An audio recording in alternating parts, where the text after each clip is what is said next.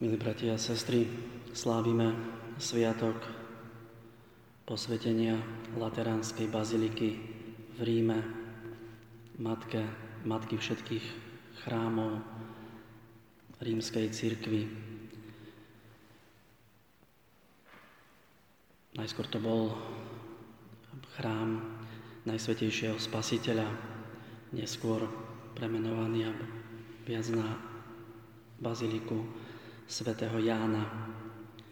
Sú štyri veľké baziliky v Ríme svätého Petra, Pavla, Lateránska svätého Jána a, a Santa Maria Maggiore, Pana Maria Snežná. Pre každého kresťana, pre nás teda slávime túto matku chrámov našej církvy, miesta, kde sa zrodila, kde žijeme. Takisto každý rok slávime posvetenie matky katedrály nášho biskupstva a takisto aj nášho chrámu svätého Dominika. Toto všetko nám má pripomenúť, že my sa máme stať chrámom. Ako Ježiš hovorí v dnešnom evanieliu, že zborte tento chrám, hovorí o svojom tele a za tri dni ho postavím.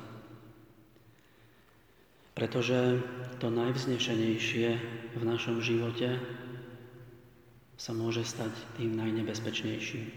Ježiš vytiahol bič, možno takú tú najväčšiu prísnosť, neukázal medzi pohanmi, ale v chráme na najposvetnejšom mieste. Majster Eckhart, stredoveký mystik, hovorí, že každý človek, srdce každého z nás je, sa má stať chrámom, ale je nebezpečenstvo, že sa môže stať tržnicou, obchodom. V tom zmysle, že človek sa veľa modlí, veľa postí, veľa mm, daruje almužien, ale všetko to robí preto, aby v ničom nebol stratový, aby nič nevyšlo na zmar. A v takom prípade robí zo svojho života, zo svojej viery kupčenie, tržnicu. Skutočná láska je vždy stratou. Z takého pragmatického, ekonomického hľadiska. Ježiš Kristus stratil svoj život, aby nám daroval väčší život, aby sme aby nám otvoril bránu neba. V hebrejštine slovo bič sa používa aj na pôrodné bolesti. Pupočná šnúra v Izaiášovi, v Ozeášovi, v Jeremiášovi sú texty o pôrodných bolestiach, kde je použité slovo hebel, ako používa Ježiš bič. Každý chrám má byť matkou. Každý človek má byť matkou v ktorom sa rodí Ježiš Kristus.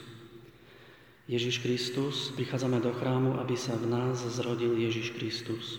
Vystupujeme z chrámu, prichádzame medzi našich blížnych, aby sme boli chrámom, teda aby sa cez nás v ich životoch rodil Ježiš Kristus, spasiteľ ľudského pokolenia. Lebo sa môže stať veľkým nebezpečenstvom, a o to prosme aj pri dnešnej Svetej Omši, aby naša viera, naše kresťanstvo nebolo bičovaním tých druhých, aj seba, ale rodením pre nebo. Amen.